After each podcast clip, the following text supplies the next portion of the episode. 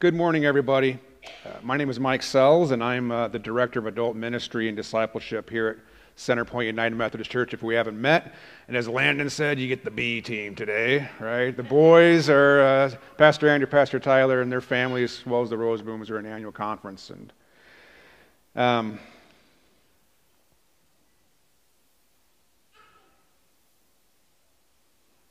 I'm going to tell you, I don't know how to start today's message.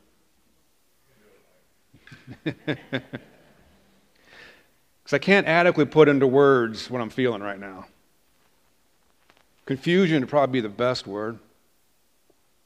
Broken. A little disconnected and definitely sad. I was in Gainesville this week visiting my daughter Emma. And I wrote this sermon over a couple of mornings when the kids were in bed. And I'm going to be honest with you, the first version of this sermon was full of humor and joy and encouragement. Then something happened. I got a text from Emma Thursday evening that people had been shot in Ames at that SALT event. See, she found out very quickly because my daughter Emma went to Florida to start a SALT church. And almost immediately after it happened, the SALT company sent out texts for prayer to support each other and encourage each other. And she immediately sent it to me. And there are no words for that. No words for the tragedy of that event or even for how I felt. Now, my first thought was I needed to text my brother in Christ, Jed Wise, because I know Jed is part of Salt Company in Ames, Iowa. And there Thursday night, I sent him a text, and God bless him, he returned two very long paragraphs explaining what happened, but also explaining how he appreciated our friendship. For a kid who's 21 years old, sent me two long paragraphs. I didn't have any words. My first word was, There are no words. That was my first text. Second text was, I love you too. I looked online, and on Tuesday, the Washington Post online had a headline U.S. marks Memorial Day weekend with at least 12 mass shootings. 12. Now, they said at least because they didn't know the real count. It was probably more than 12 because some of the shootings didn't make national news. Now, initially, I met these stories with indifference. I thought, shame on me. They were tragic, but those shootings happened in Texas. Man, those happened in Pennsylvania, New York. But this one happened in Ames that had connections close to me, and it brought it home for me. I'm not going to get political with you today. I'm not going to get political. But I am going to get biblical. Why? Because kids are dying. Most of the stories I looked at said ages 18 to 21, 17 to 24. One kid on the Memorial Day weekend, nine year old.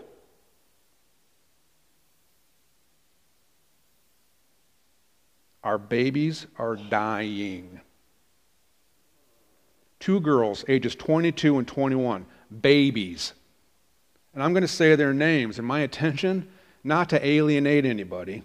I don't want to anger anybody. And you may think this is wrong, but to do anything less, I think stains their names. 22 year old Eden Mariah Montega Boone and 21 year old Vivian Renee Flores of West Des Moines were shot in Ames, Iowa, at a gathering with other Christians.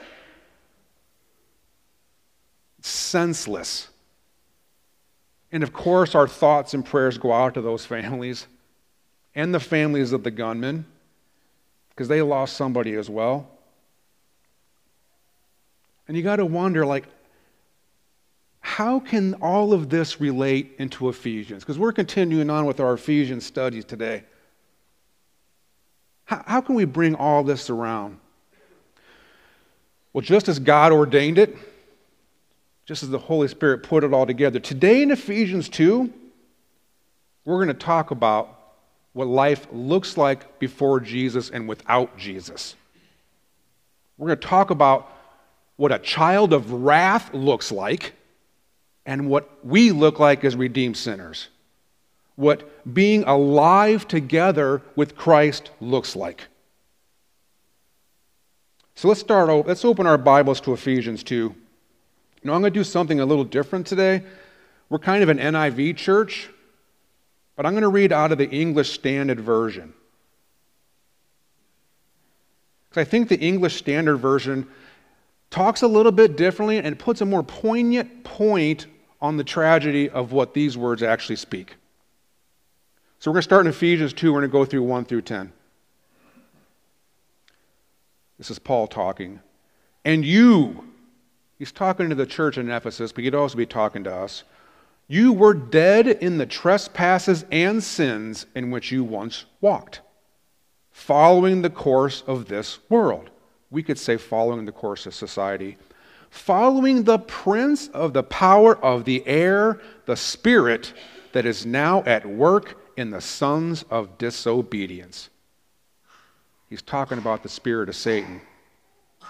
Among whom we all once lived in the passions of our flesh carrying out the desires of the body and the mind, and we were by nature children of wrath, like the rest of mankind.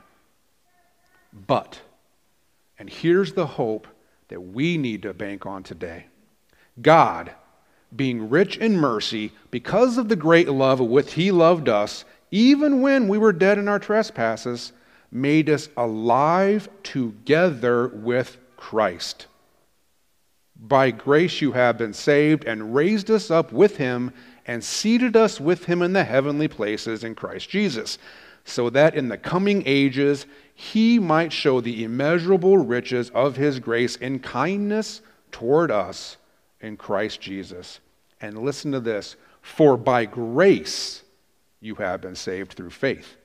And this is not your own doing, it is the gift of God, not a result of works so that no one may boast. For we are his workmanship, created in Christ Jesus for good works, which God prepared beforehand that we should walk in them. Would you pray with me? Lord God, may my words be full of grace. May the words that you placed upon my heart bring honor and glory to the mighty name of Jesus. May our hearts be united in mourning the lives of all that, who were lost. In Christ's name, amen. Now, first it talks about the prince, the power of the air, which is Satan. Now, I don't know if you knew this, but Satan is actually the prince of the earth. God, our Lord, is king of the heavenly realms, and he is king of our hearts. but the prince roams around earth. He's not the king, he's a lowly prince. He doesn't have any real power. He's spoiled, he's bored, and his only job is to create chaos and trouble for the king, to put doubts in the heart of the people, to put doubts in the power of the king. And these are things that Satan is really good at. And then Ephesians 2 3, the first thing I want to concentrate on, it says, Among whom we all once lived.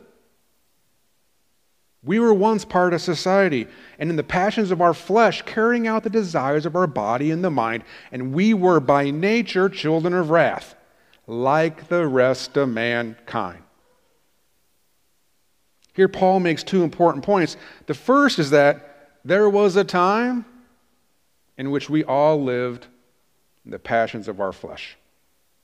From the time we were born to the time we accepted Jesus into our hearts, we were like everybody else. Everybody else in society who was doing what they want, not feeling regret for their failures, not trying to do better, and living without any accountability. Paul calls them children of wrath. And that phrase is something I'm going to concentrate on right now because I think it really pertains to what is going on right now. One of my life verses comes out of Mark chapter 10. It's, it's chapter, uh, sorry, it's Matthew 10, 18. And it's when a man falls at Jesus' feet and he's so thankful for Jesus and he calls him good teacher. And Jesus replies, Why do you call me good? No one is good but God alone. Now, I have taken that verse to heart because it reminds me that if Jesus isn't good, neither am I. I struggle with a lot of things just like you guys. And one of them is pride. In fact, that's one of the sins that continue comes up in my life. And for me to live the life that I'm called to be, to be a teacher and a pastor and a husband and a father and a mentor, I had to change the way I think. I can't think of myself as a good guy that sometimes does bad things. No, I've had to flip that mindset around. I'm a bad guy who sometimes does good things. I want to tell you a story. Recently, I told that to two people I'm really close to. Two people who aren't Christians, but two people that I'm really close to. And I said, Hey, I just, you know, want you guys to know I'm, I'm, I'm a bad guy who does good things. I know that I need Jesus. I know that I don't get into heaven without him. And they both were awestruck. Mike, I am so sorry. I didn't know you were struggling with that. How terrible that you think that you're not a good guy. You are a good guy. No, I'm not. None of us are. And why? Because Jesus says so. We need God in our lives. We need Jesus who died on our cross so that we can get to heaven. Why? Because as Paul said, before him, we were just like everybody else. Now, the word trespasses in verse 1 is the word trespass means falling away, like it's a slip, like, oh, whoops, I messed up. And then the word sin means to miss the mark. Like if you're doing archery and you miss the target, that's a sin. And both of these terms are used to show our disobedience and our separation from God. These two words, trespasses and sin, are trying to explain that. They give us two examples of how we can be who we are not called to be. We can slip in our daily lives, whoops, accidentally, or we can miss the marks completely. Sorry, God, I did that one on purpose. I lashed out at my wife on purpose. I lashed out at my husband. I showed anger on purpose.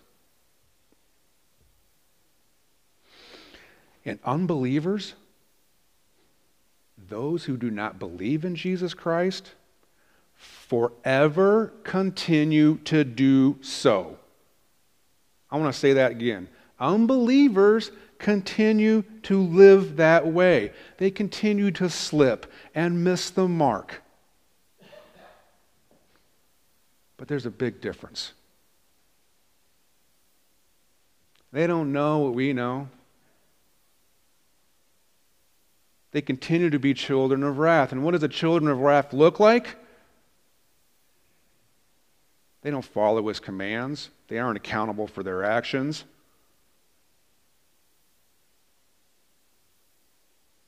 It looks like murder. It looks like adultery. It looks like abuse and lying and all of the sexual sin that we see on media that we're inundated with every single minute of our lives. It's drunkenness. But it's also pride that I struggle with. It's also gossip that we all struggle with. I don't have a Facebook account.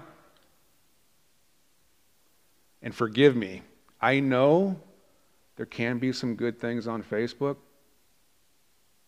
Seven years ago, I had to delete my account. Because when I looked at Facebook, I didn't see anything good. I saw people being nasty to each other. I saw all sorts of things, and very little of it brought glory to God.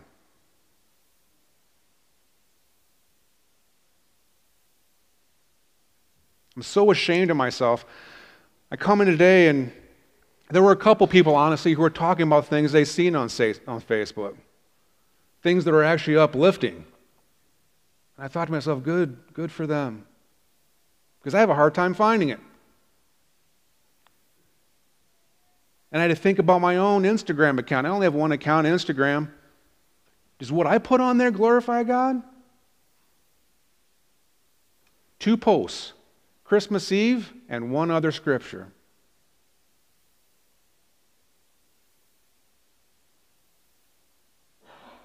I'm going to tell you, for me personally, we have the most powerful tool in the history of mankind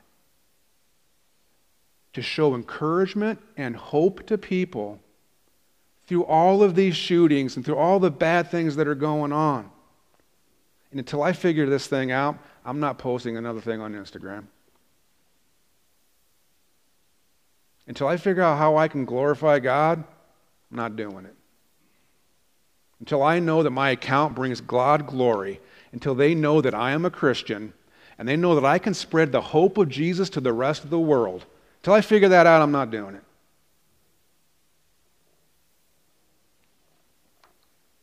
Because we know something they don't know we have a hope. Children of wrath say, There's nothing wrong with getting drunk. Oh, have sex with whoever you want. Say whatever you want to on social media. It doesn't make you a bad guy. You're a good guy. Oh, and by the way, all the success in your life is you. You're the king of the world. No accountability. And if someone angers you, it's okay to shoot them. To say all that's baloney.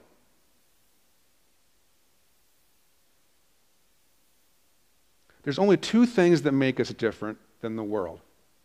Now, biblically, I'm going to tell you there's only one, but I'm going to add a second one. The first thing is I think we feel accountable for our actions. Believers have the Holy Spirit who lives inside of us that holds us accountable for our actions. We feel bad for what we do, and we try and do better. It's not biblical, but I think we can agree with that. Now, they're really the only thing that's different than us is Jesus Christ. All right, I'm going to say that again. The only different from us and society is Jesus Christ. And it comes up next in verse 5. It says, God, being rich in his mercy, because of the great love which he loved us, even when we were dead in our trespasses, made us alive together with Christ. For it is by grace you have been saved. Rich in his mercy, great love for us. We are alive in Christ, together with Christ. I think it's always to put it's important to put ourselves in the shoes of first century Jews, right? Because this letter came out in first century and it was written to the church in Ephesus, some of which who were Jewish people. Now they've been awaiting the Messiah since Moses, and they all failed to see the fulfillment of the scriptures in Jesus Christ. They were still living to the letter of the law and believing that salvation is through good works and obedience to the law, which is impossible. And even though Paul spent two years in Ephesus, he still needed to bring that message home. He needed to remind the Ephesians that there's nothing we can do to win salvation in God's eyes. There are not enough good deeds that we can do. Now, in my mind, I know that fact. I know there isn't anything I can do, and yet I have a hard time saying no. There have been too many times in my life that I have overextended myself and my time and my commitments, and I ended up being really unhappy. Now, it was all good stuff, right? in my zeal to, my zeal to serve Jesus, I always wanted to say yes because we're called to do good works. But it doesn't affect salvation. I can't do enough good things. Because I'm still sinful and I'm still bad. And my only redeeming quality is that when Jesus, when God our Father sees me, he sees Jesus glued right next to me.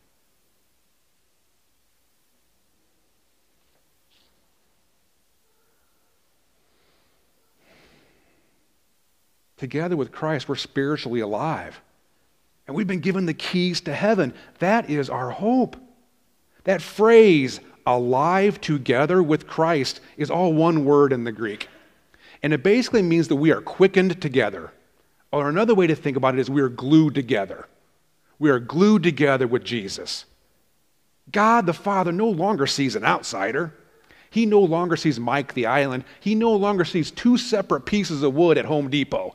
He sees Mike and Jesus glued together. He sees Landon and Jesus, McKenna and Jesus. That's the only way we get the keys to heaven. Because we're still sinners. We're still like the children of wrath out there. But because we accepted Jesus into our hearts, God sees us redeemed and holy. That's the hope. We can never be perfect enough. God knows what perfection looks like because He just has to look at the sun, and we are not close to it. The greatest gift that we have received and the greatest that we can give is Jesus, is salvation. We can invite them to church. Mike Taylor, good job. And there's others. We can invite them to youth group. We can invite them a care package with the Bible in it. We can pray for them and we can put stuff on social media. We have the hope. We know what they don't know. I am glued together with Christ. I am one piece together with Him.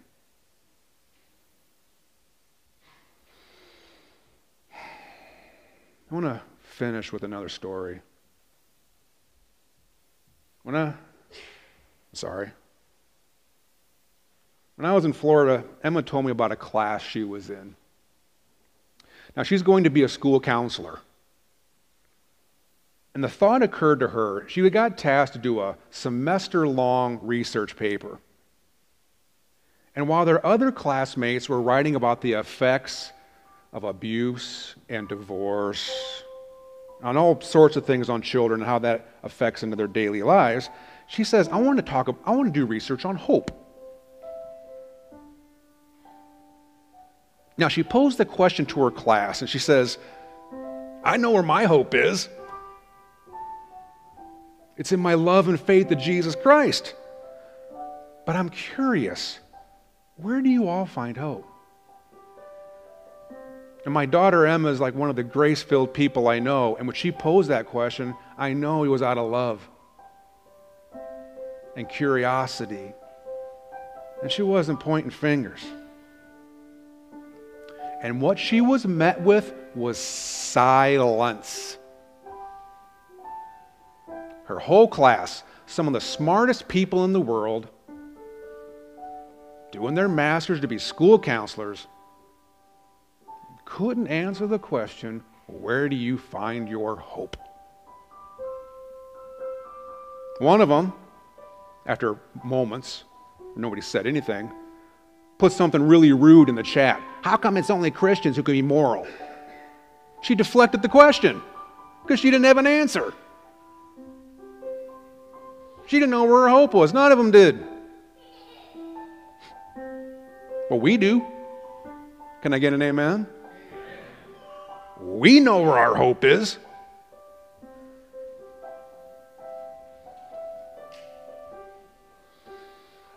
When we accepted the gift of forgiveness and grace, we became alive together with Christ. God no longer sees us as a dreadful sinner, as a children of wrath. He sees Mike, who belongs to Jesus. He sees a man who's going to spend eternity in heaven. And only because I'm attached to Jesus, we've received our hope and we need to spread it.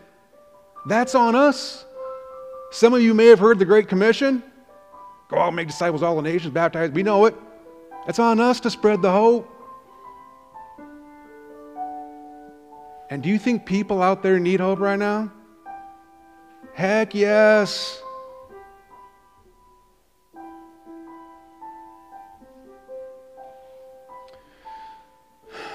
Now, I want to ask you a question today. I'm going to finish with this. Are you sure you're Jesus's? Do you remember the moment you called him Lord? Do you remember the moment you gave him life? Do you remember when you accepted him to Jesus? Now, I know some people, some people who I love dearly, some people who are super mature in their faith, have said, you know, I can't really remember a defining moment. It just kind of happened. And in the past, I didn't say anything because I know these people. They're mature Christians. Of course, they love Jesus. But I feel like I have to say something today. I'm going to liken it to a couple of things. First, for those of us who are married, we know the date we got married. I had to write it down so I didn't forget, but I know it. August 21st, 1993. Thank you. Yeah, that's right. Yeah, Nick, too. Nick and Beth got married on the same day. I knew the exact moment. I didn't say, oh, we dated. We just kind of grew into it. We know the date. Secondly, those of us that have graduated high school or college, we remember the day we got our diploma. The day we finished school, we don't just say, well, you know, I went to class. I just kind of tapered off. I think I finished. I'm sure I finished. I want to ask you today have you given your life to the Lord? If you can't answer anything but a confident yes, don't wait. You got to make sure. I love you all too much for you not to be sure. Whether it's a recommitment in your chair and you say, Lord God, I don't want to be a child of wrath. I want to be glued to you. Forgive me of my sins. I accept you as my Lord and Savior. Or if you haven't done it all, I want to invite you to come up here with me afterwards. Don't leave it to chance. Do not leave it to chance. You want to know why? Because things are not going well out there.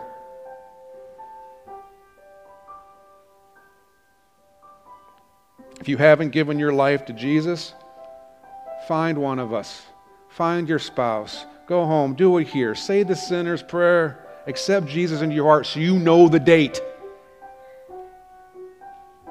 June 5th, 2022 and you know that you call Jesus and Lord, and you stop being a child of wrath, and you become glued to Jesus Christ, so that we have the hope that they don't. They don't know what we know. Do it today. Would you guys pray with me?